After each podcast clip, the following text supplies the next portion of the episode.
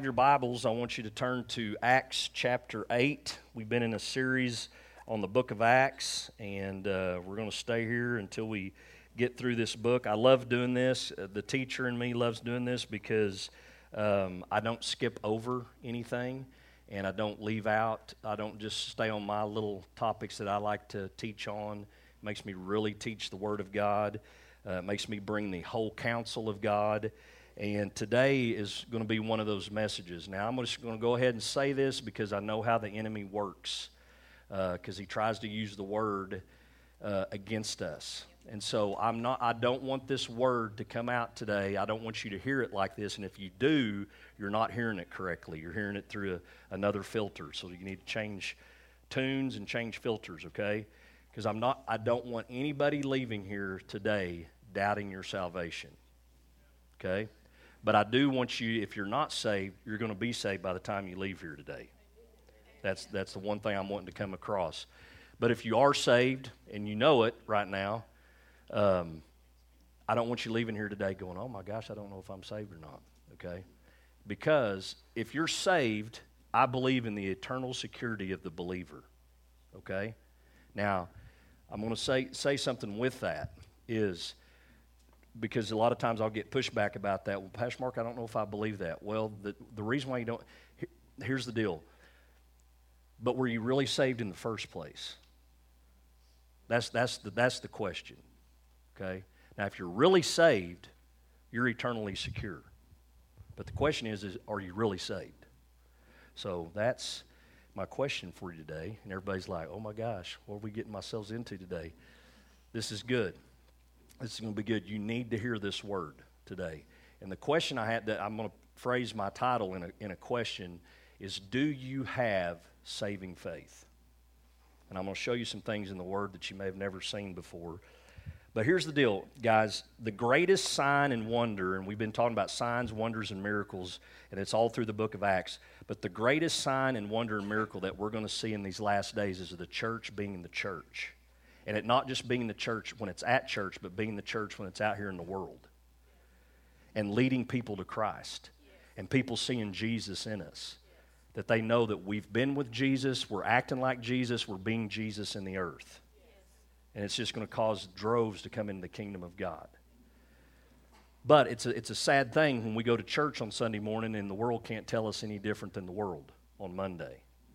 And everybody said, the Lord is coming back for a church without spot or wrinkle. That doesn't mean that we're perfect, but it's going to be a church that's holy and on fire for Him. It's just like when God called the, the children of Israel out of Egypt, and when He said, Let my people go, they came out with signs, wonders, and miracles. And there was so much signs, wonders, and miracles, and that they knew that, that their God was the one true God. It says, the Bible talks about that people all over the land feared them. There's no fear in the church no more. There's no respect of God. And everybody said, There's not.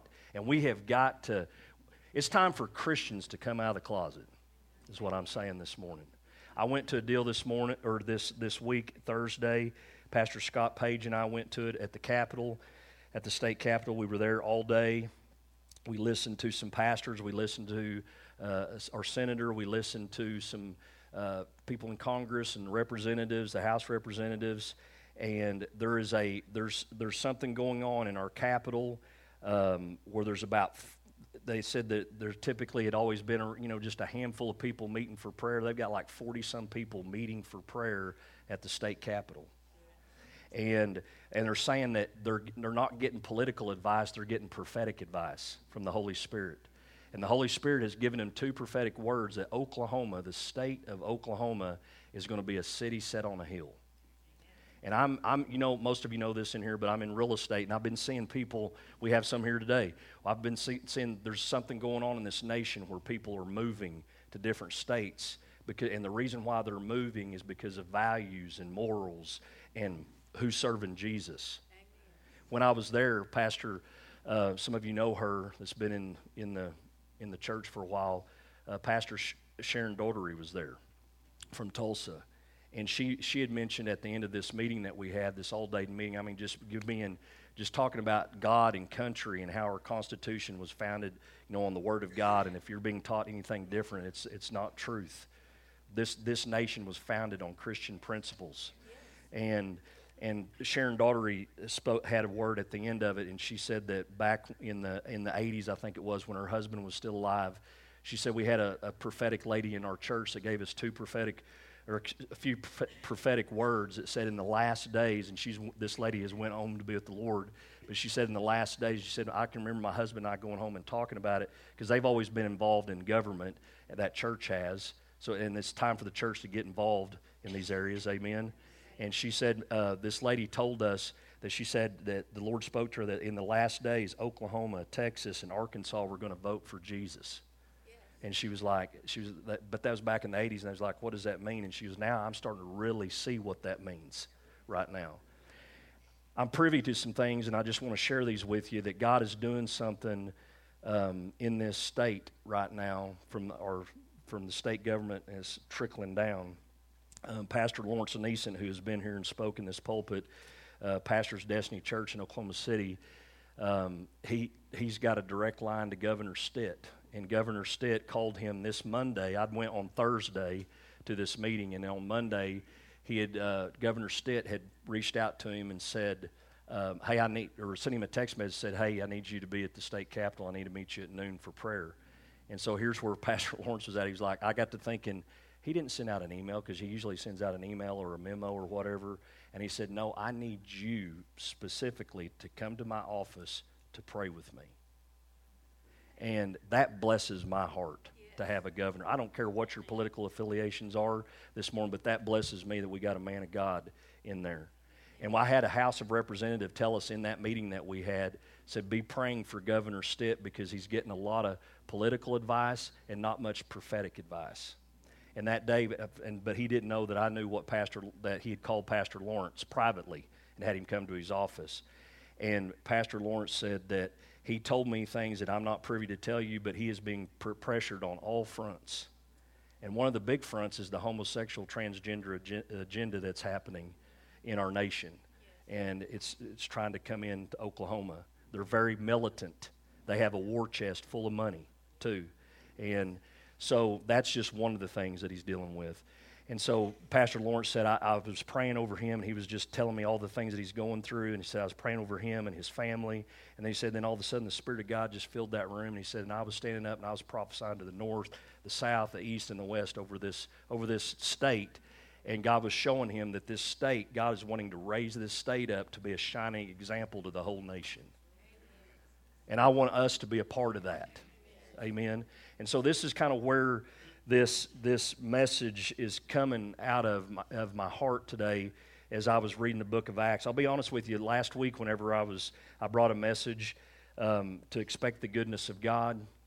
And it's because I was studying the book of Acts and I did not have the mind of the Holy Spirit yet on what he was wanting to show out of this word. But I can tell you today, I do. It took me a couple weeks, but I finally broke through and heard what God wanted to say through this. So this is, here we go. We're going to read Acts 8, verses 9 through 24. It says, and I just want to say this be praying for our governor, okay? In fact, let's just do that right now. Father, we come to you in the name of Jesus. And God, I thank you for Governor Stitt.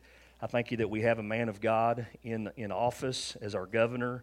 And uh, Lord, he is, he is literally the pastor of Oklahoma. And God, I thank you that he is call, calling upon pastors and men and women of faith to pray for him. God, I know that he is receiving a lot of political pressure. A lot of it has to do with uh, money being thrown in his face and, hey, do this and you'll get this. Those kind of bribes are being on, going on behind closed doors and under tables. God, I thank you that this man of God is going to do the right thing. God, I thank you. We shore him up with our prayers today. God, I thank you that you're going to lead and guide and direct him by your Holy Spirit. God, I thank you that he is, he is going to listen to you and do only what you say for our, for our state. And God, we just speak blessings over him, your hedge protection over him and his family. And God, we thank you for our governor today in Jesus' name. And everybody said, Amen. All right, Acts chapter 8, verses 9 through 24. It says, Now for some time a man named Simon had practiced sorcery. Okay, another word for this is, is magic. Uh, witchcraft is another word for it. And I'm just going to say this, and sometimes when we read the book of Acts, we're like, oh, this don't go on today. That was back then. No, this still goes on today. It still goes on in churches today. There's still, there's still of sorcerers and, and ma- magicians and all kinds of stuff standing in pulpits today. They're, they're, they're packaged up as salesmen and saleswomen, and they're just fleecing the sheep, and it's, it's sad.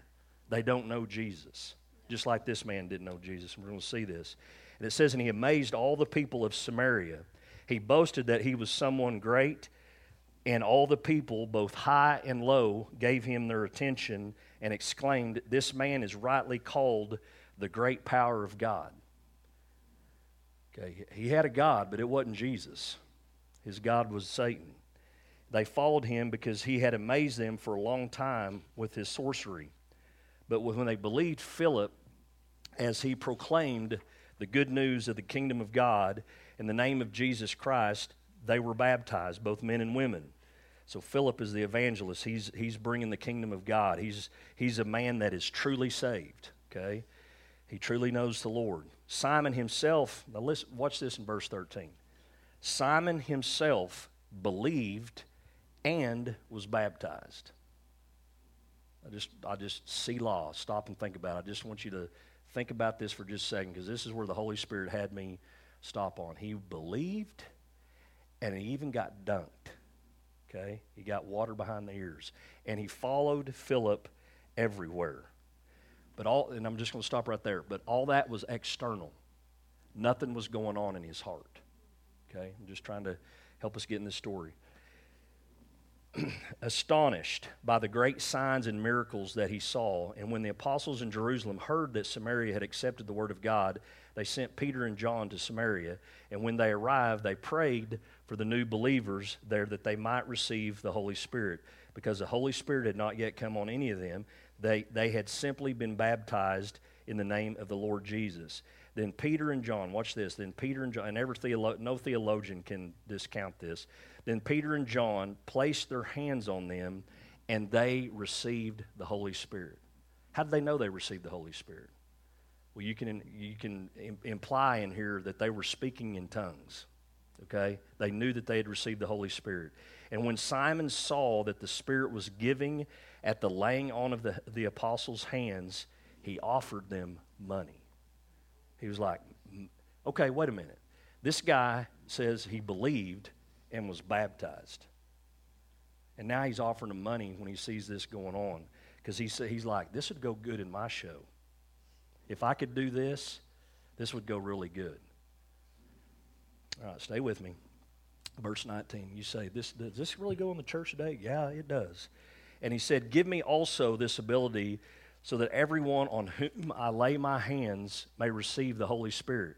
And Peter answered, I'm going to read this out of another translation later because this makes it just really nice how he said it. He says, Peter said to him, May your money perish with you because you thought you could buy the gift of God with money. You have no part or share in this ministry because your heart is not right before God. Wait a minute, I thought he was believed and was baptized. He's telling him your heart's not right before God. Repent of this wickedness. That means repent means to change, turn about. Repentance in the Word of God means that you change. There's a change. Okay, repent of this wickedness and pray to the Lord in the hope that He may forgive you for having such a thought in your heart. For I see that you are full of bitterness and captive to sin. He was jealous of their power and he wanted it, and he was captive to sin. And then Simon answered, look how he answered, because out of the abundance of the heart the mouth speaks. And he says this, and this tells you, just stay with me this morning. Everybody staying with me? This tells you he had no relationship with Jesus because he tells them, Pray to the Lord for me so that nothing you have said may happen to me. Now, I tried to study and find out what happened to this guy. Uh, Scripture doesn't tell us. I don't know if he ever really got truly got saved. But I'm going to tell you right now, based on what we just read, this man was believed, he got dunked in water, but he was not a believer. He did not really know Jesus as his Lord and Savior. Based on this story, the Word of God. Okay. Yeah, doing it for a show. No change. Some of you are already getting it. Show, no change. There was just there was nothing going on on the inside. He did a lot of external things. He went to church. He went to listen to Philip and Peter and John and all those guys. He did all these external things, and everybody else thought he was He was saved because they saw him, you know, they probably even heard him say the prayer and they saw him get dunked, but nothing was going on in here. Okay. By their fruits you shall know them. You better know who you're listening to in these last days because there's going to be a lot of false apostles, false prophets, false Christs rise up. And you better know who you you better know this word and you better know him because he is the word. So through this and I I wanted to just blast you all today with this and so that's the teacher in me. And the, I felt the Holy Spirit say, and I told Jada, I was like, I'm breaking this down in two parts. And so this Sunday, I'm going to show you the four characteristics of false faith. And then next Sunday, I'm going to show you this, because I wanted to do it all today. But next Sunday, I'm going to show you the signs of true faith. What the, there, there are signs, wonders, and miracles of true faith when you're walking in. All right, so four characteristics of false faith that we learn through Simon. Number one, false faith has an egotistical view of self. Okay? Now, I want you to look back at verses 8 through 11 in Acts 8, okay? Verses 8 through 11. It says, So there was great joy in that city. Now, for some time, a man named Simon had practiced sorcery in the city and amazed all the people of Samaria. He boasted, he boasted that he was someone great. And all the people, both high and low, gave him their attention and exclaimed, This man is the divine power known as the great power. False faith has an egotistical view of self. I I'm going to say this, and this is going to sound pretty strong. This is going to sound really strong. I know how strong this is going to sound. But I would rather, I would rather be full of demons than full of pride. Because you can cast out demons.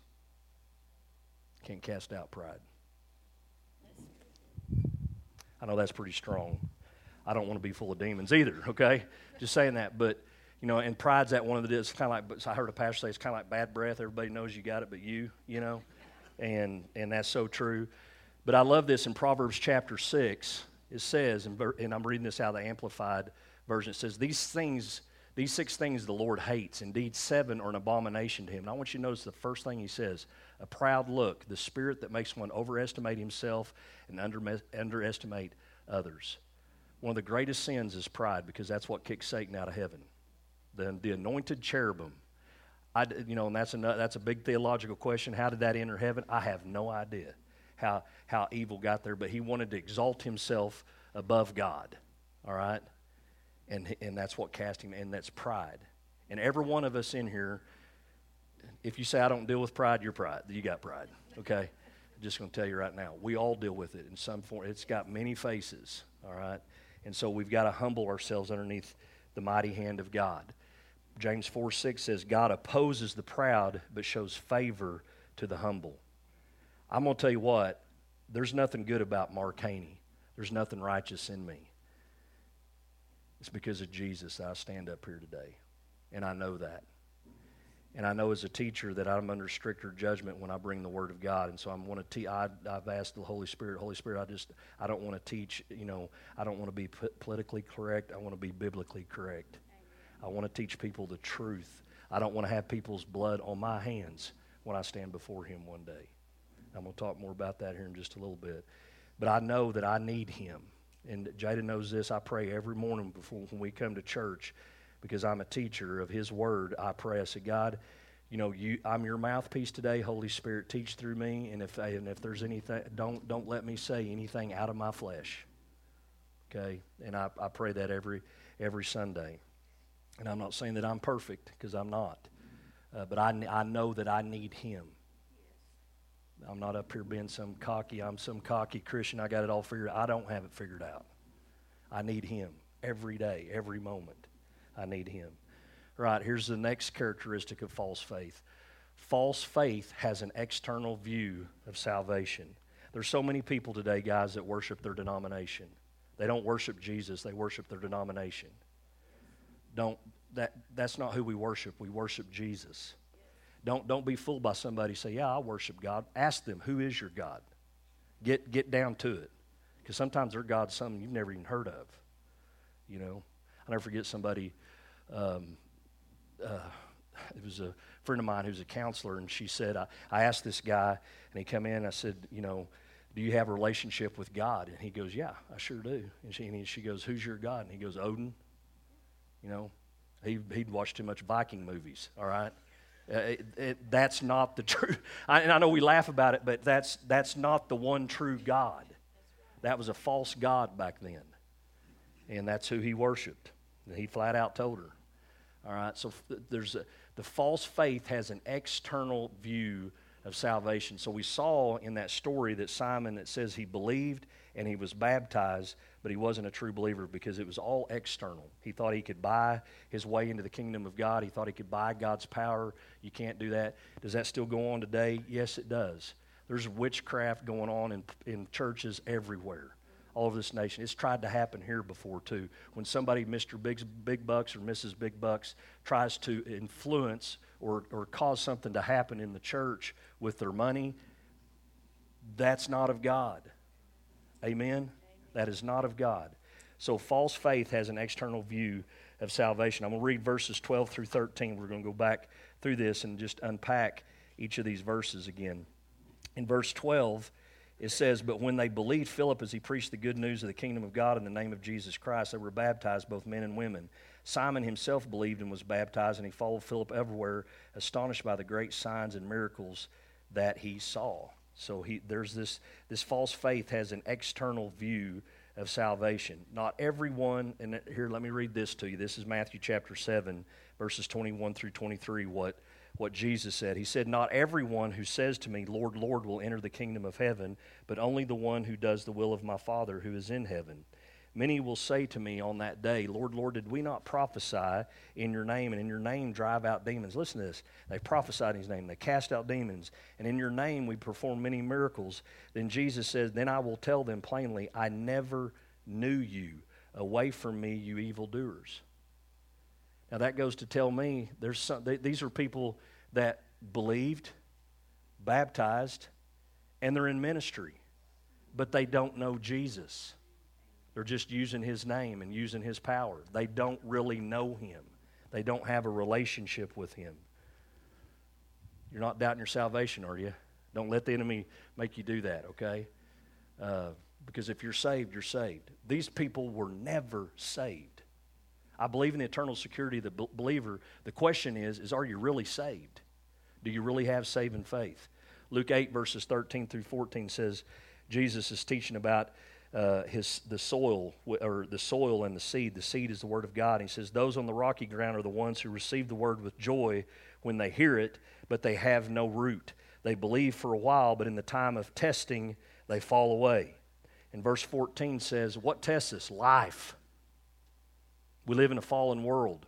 I look over here. This whole family's been tested. I've been tested. They're here today because they love Jesus. Amen. They're worshiping God. I'll never forget when the Holy Spirit spoke to me when Jaden passed away. Mark, you got a choice. You're being tested. Do you believe me that I'm good? And I said, Yes, God. Thank God I made the right decision because I could have went the other way says, Those on the rocky ground are the ones who receive the word with joy. When they hear it, they have no root. They believe for a while, but in the time of testing, they fall away. Verse 14 The seed that fell among thorns stands for those who hear, but as they go on their way, they're choked by life's worries, riches, and pleasures, and they do not mature. And what I talk about this is, is just like when I was sharing at the start of service today, 9 11 when that happened, the church was full the next Sunday. Then, you know, and that was, you know, went on for a few Sundays and then they're all gone away is because of this right here. It did, the, the seed didn't fall on good soil. Sometimes we go through what I, the best way I can describe is a Christian phase. You know, we go through something horrible and we, we start going to church. And just because they're coming, I've learned this, guys. Just because somebody goes to church doesn't mean that they're saved. That's why I, I say that prayer every Sunday. You know, I've had, I had, and the reason I was taught this one time, there was a guy, and I can't remember his name. He doesn't, he doesn't uh, he moved off, but he came here and uh, and was in church forever. I mean, like, and I just assumed this guy knows Jesus. And then about a year of him attending church, he came up to me and he said, "Pastor Mark, I finally got it, and I finally got saved today." I was like, "OMG, dude! I thought you were saved already." You know? He's like, "No, I wasn't. I was just here attending because I like everybody, and I had some friends here." And he said, and finally the gospel penetrated my heart, and I knew that Jesus was, you know, he was telling me, today's the day. The word that when you read this in the, the parable of the soils in the gospels, it's the ones that persevere and endure. Because you're going to go through things in this in this in this life. They're going to make you doubt your salvation. There, there's they're going to make the enemy's going to come and make you doubt it. He's going to make you doubt that there's even a God. And it's the ones that persevere and endure till the end shall be saved, is what the word says. Luke chapter 13, verses 22 through 24 says Then Jesus went through the towns and villages, teaching as he made his way to Jerusalem. Someone asked him, Lord, are only a few people going to be saved? And he said to them, Make every effort to enter through the narrow door. Do you know who the narrow door is? Jesus because many, I tell you, will try to enter and not will not be able to. Because there's many people today that believe they believe that Jesus was a good guy, prophet, teacher, whatever, but they believe that all roads lead to heaven. No, they don't. There's only one way to heaven, and his name is Jesus. That's the only way. I learned at the state capitol that there's stuff eh, up in the federal government level that's on the floor that is they're, they're trying to pass things through the First Amendment that if I stand up here in this pulpit and I say two things, if I say that Jesus is the only way to heaven, then I'm not inclusive, so it's hate speech, so I could be thrown in prison. The other thing is if I don't do same sex marriages, if I refuse to do that, I could go, they're saying I could go to prison if I don't. And guys, that, that is on the floor being debated and talked about as I speak right now in our nation. When Jade and I got off the boat, when we went on our Alaskan cruise, we was in Seattle. I went to we went to the Space Needle because while we were there, well, that's one of the one big things I wanted to see. Went and saw that; it was pretty cool. Went down to the bottom to use the restroom, and when I walked up to the restroom, it said men, but right underneath it, it says if you if you identify as something else, you can come in this bathroom too. And I took a picture of it, and I was like, You have got to be kidding me. In all of my born days, I'd have never thought I'd see this in our nation. People don't even know if they're male or female. There was a, there was a gentleman that did a presentation on this at the state capitol that has a ministry in, uh, and if somebody's dealing with that, I've got a place to send you, okay? Because it's a sin just like anything else. And there's a, there's a ministry in Oklahoma City called First Stone Ministries and they deal with and he had stories and testimonies of people that's been delivered from transgender. And this man was saying this he said the reason why people aren't being delivered is because we're not teaching the true gospel the gospel of deliverance the, the true gospel that jesus can set you free of any sin. And so he has testimonies of people being set free from homosexuality. He was one of them and he was up there teaching this presentation. And but he was saying that you know they're there's, a, there's an agenda going on today that they're very militant about, and they've got a war chest full of money to get, their, to get the job done. And they're, they're even, and there's some people that want to be set free. I want to find the ones that want to be set free, and I want to show them that Jesus can do it, right? But there are some that don't want to be free they're militant about it. They want, they want, and so there's ministries out there. Listen, to this, they call it ministries. I am using that word. But there, there are organizations out there that they're telling them, come to, come to us if you identify like this, and we're going to teach you how to infiltrate these churches and go in there and destroy it. And we're going to sue them, and then we're going to make our war chest even better and bigger. And that's the truth. That's not just happening in big cities, it's happening here in Oklahoma. It's, and guys, we have got to stand up and teach the truth full of grace, but full of truth. All right? Because there are people that want to get set free from that lifestyle, and I want to help them. John chapter 6, verses 64 through 66 says, Yet there are some of you who do not believe, for Jesus had known from the beginning which of them did not believe and who would betray him. So there's people, and I just want you to, I'm showing this scripture because um, because uh, there were people that were following Jesus, hearing him teach, seeing him do signs, wonders, and miracles, and Jesus knew they were just following him for what they could get. They, they were really not true believers. And then it says he went on to say this is why I told you that no one can come to me unless the Father has enabled him or enabled them. The Father, the Holy Spirit's the one that draws us in. From this time, many of the disciples, these disciples, these are people, followers of Jesus, turned back and no longer followed him. And the reason why, it wasn't because they were saved and lost their salvation, it was because they were never saved in the first place. Yeah. And I hope you're getting that. They were never saved in the first place. 1 John 2.19 says, here's John talking about, he says, they went out from us, but they did not really belong to us. For if they had belonged to us, they would have remained with us. But their going showed that none of them belonged to us. And basically what he's saying there is, by their fruits you shall know them. They wouldn't continue, they wouldn't persevere, they wouldn't endure. James, there's going to be things happening. Guys, I wish I could stand up here and tell you, I'm not a prophet of doom and gloom, but there's, there's persecution coming to the church of Jesus Christ. But I, I embrace it because it's going to make the church get brighter and, and, and holier and, and more saltier and more light. Because if you read the book of Acts, the book of Acts, chapter 8, the first thing that started happening when all this started happening was persecution persecution happen. And that's just, you know, and there's going to be things happening, like I'm saying, there's going to be persecution. How thick is your skin? How long can you endure? Amen? Amen. I want to prepare you for what's about to come.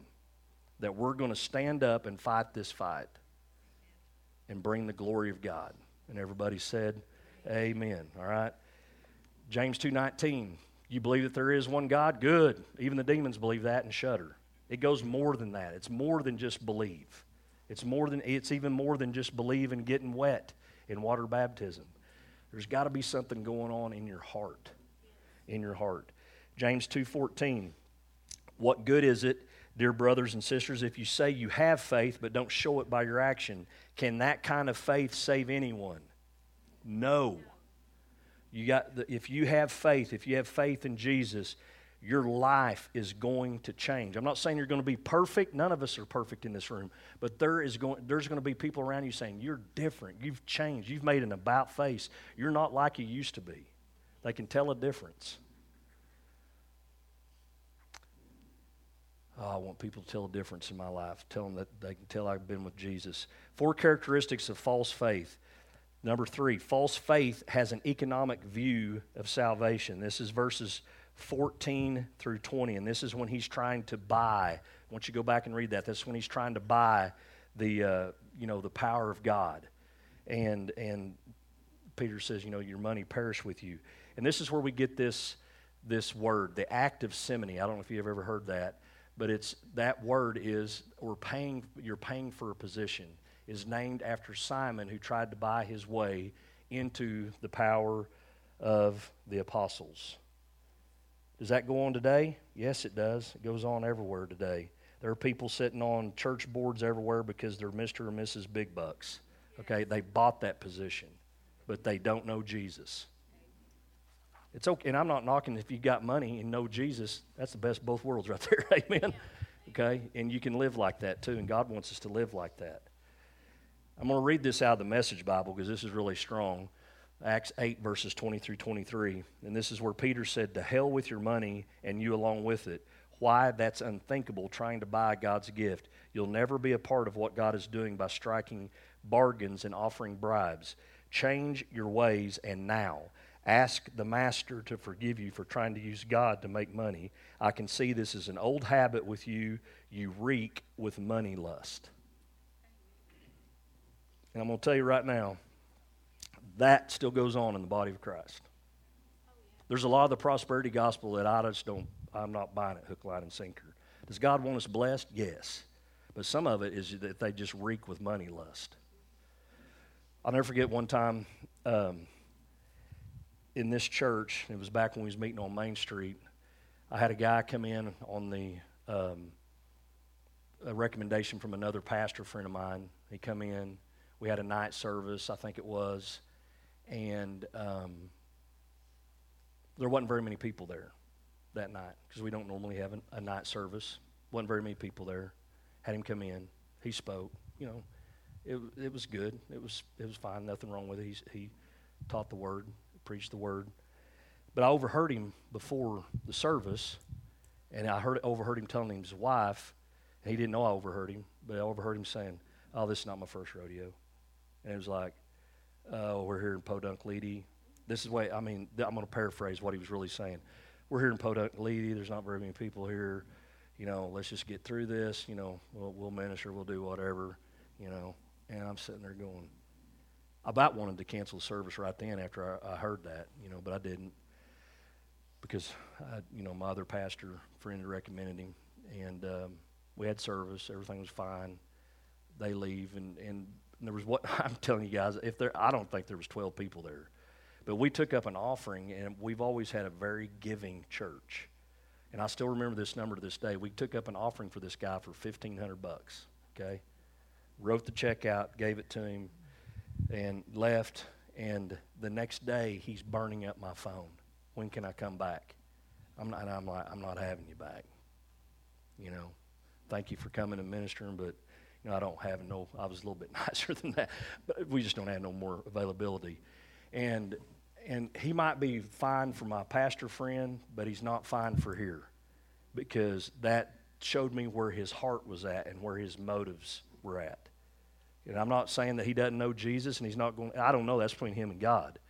But he ain't coming in this pulpit because that's somebody that reeks with money lust. That that's the only reason why they're there.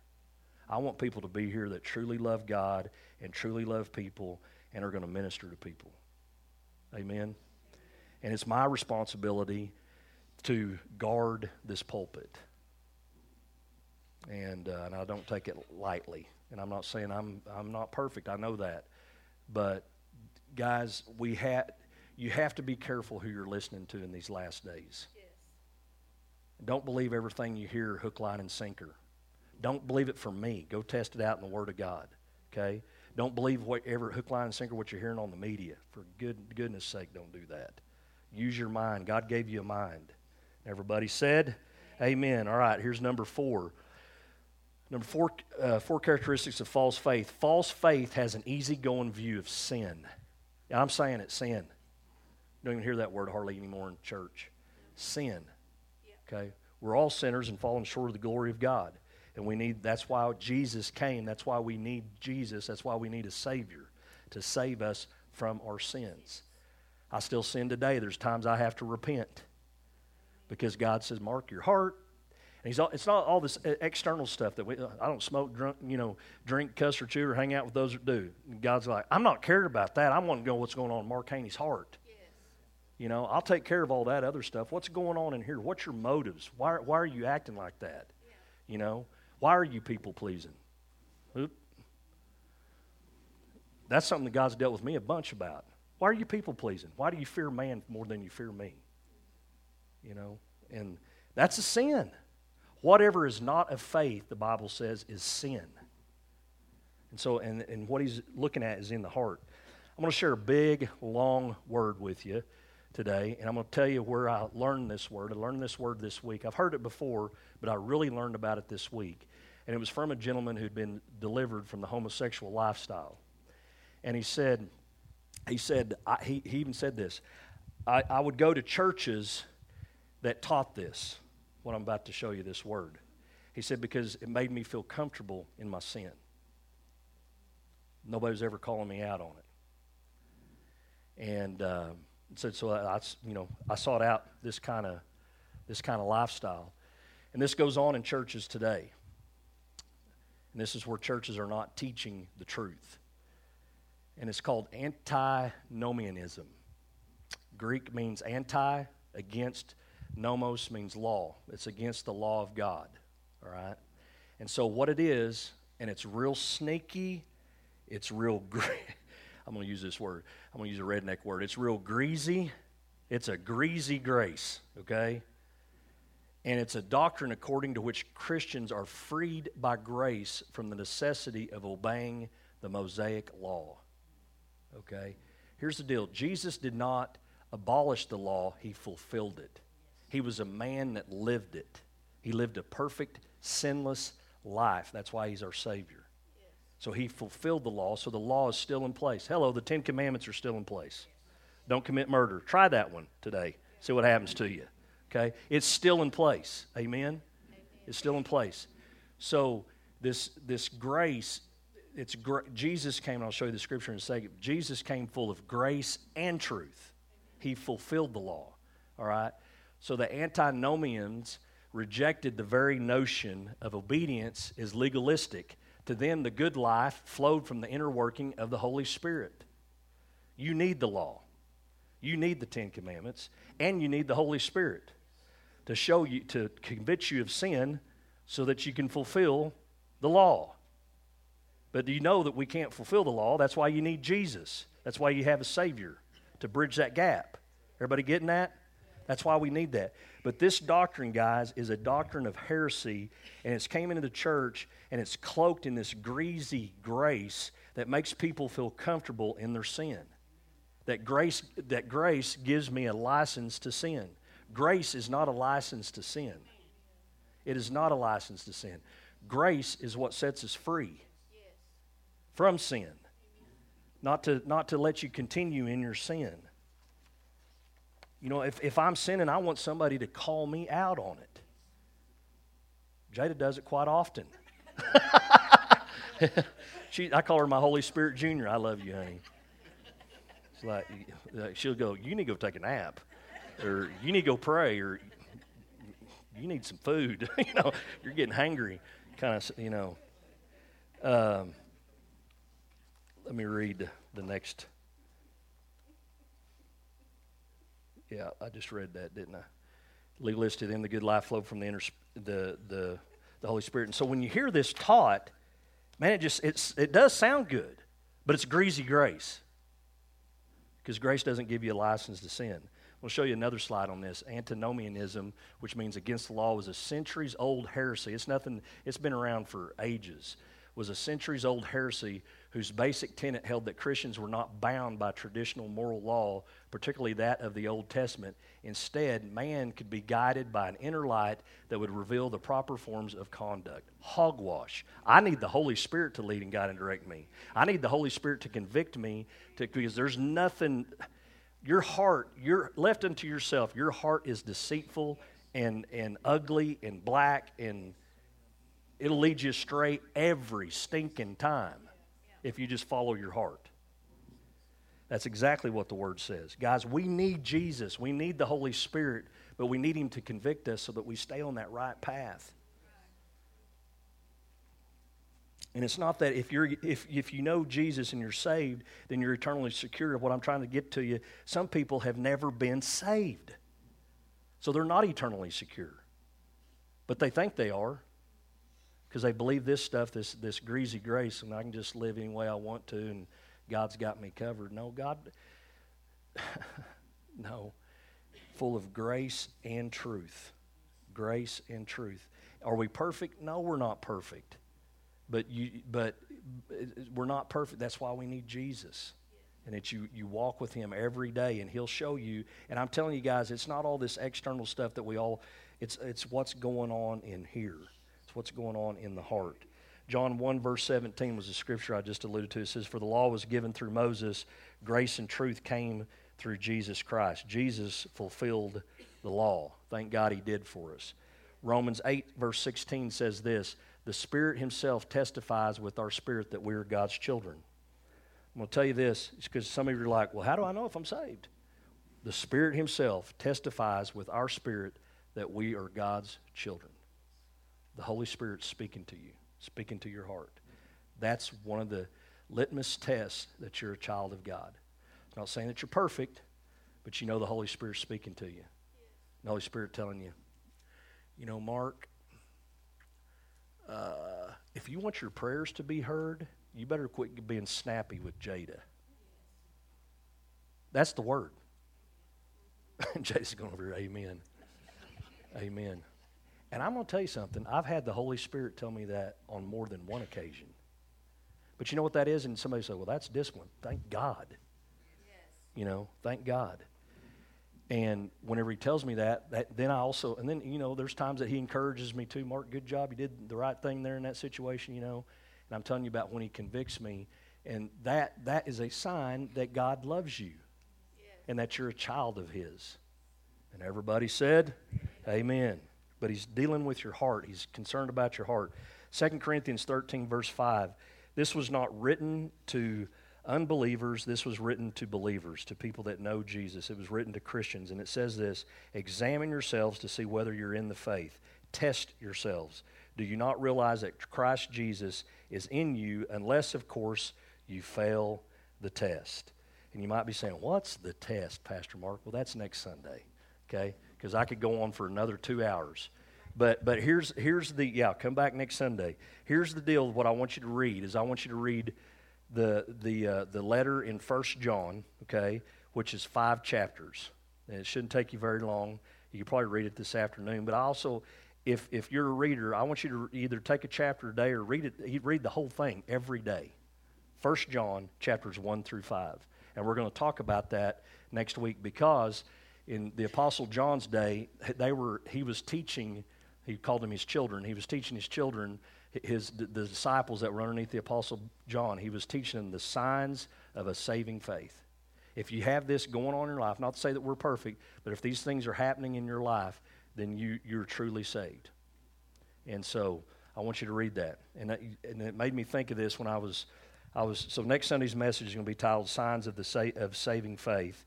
And if you are saved, this is the little, they may be learning this back there today, that little song that we've learned in, in Sunday school. If you're saved and you know it, then your life should surely show it.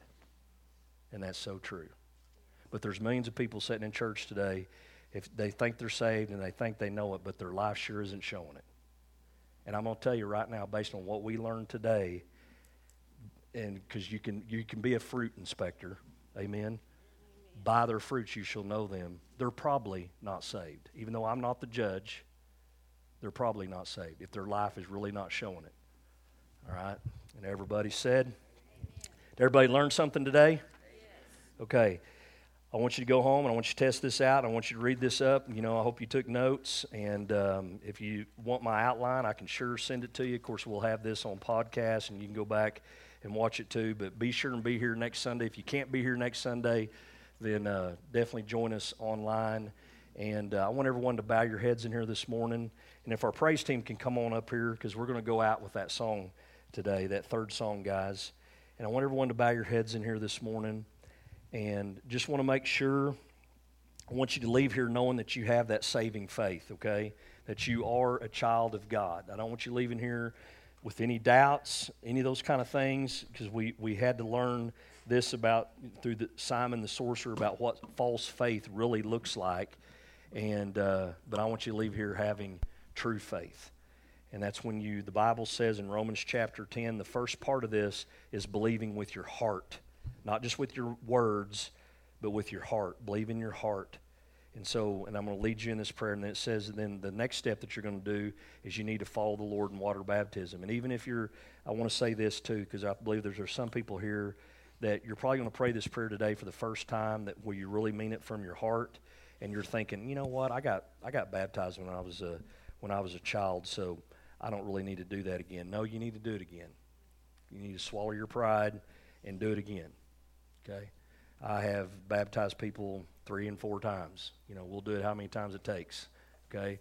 But um, if that's you, you need to do follow Lord in water baptism again, and we can do that next Sunday. So I want to lead you in this prayer. Say, Lord Jesus, I need you in my life.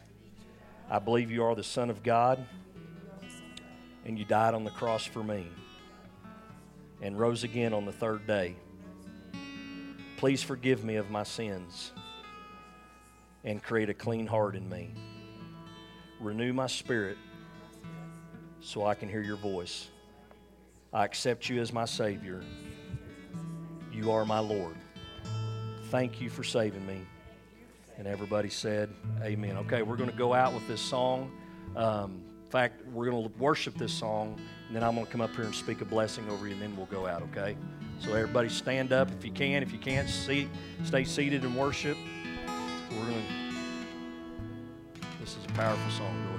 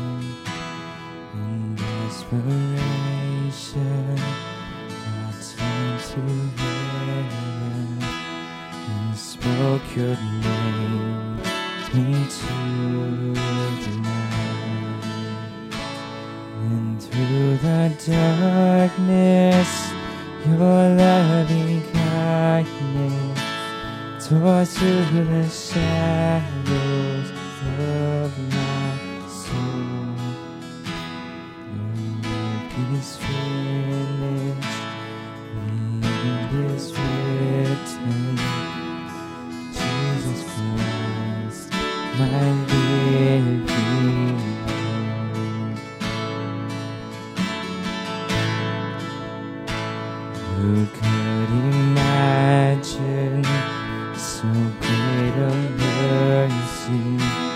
What heart could fathom such boundless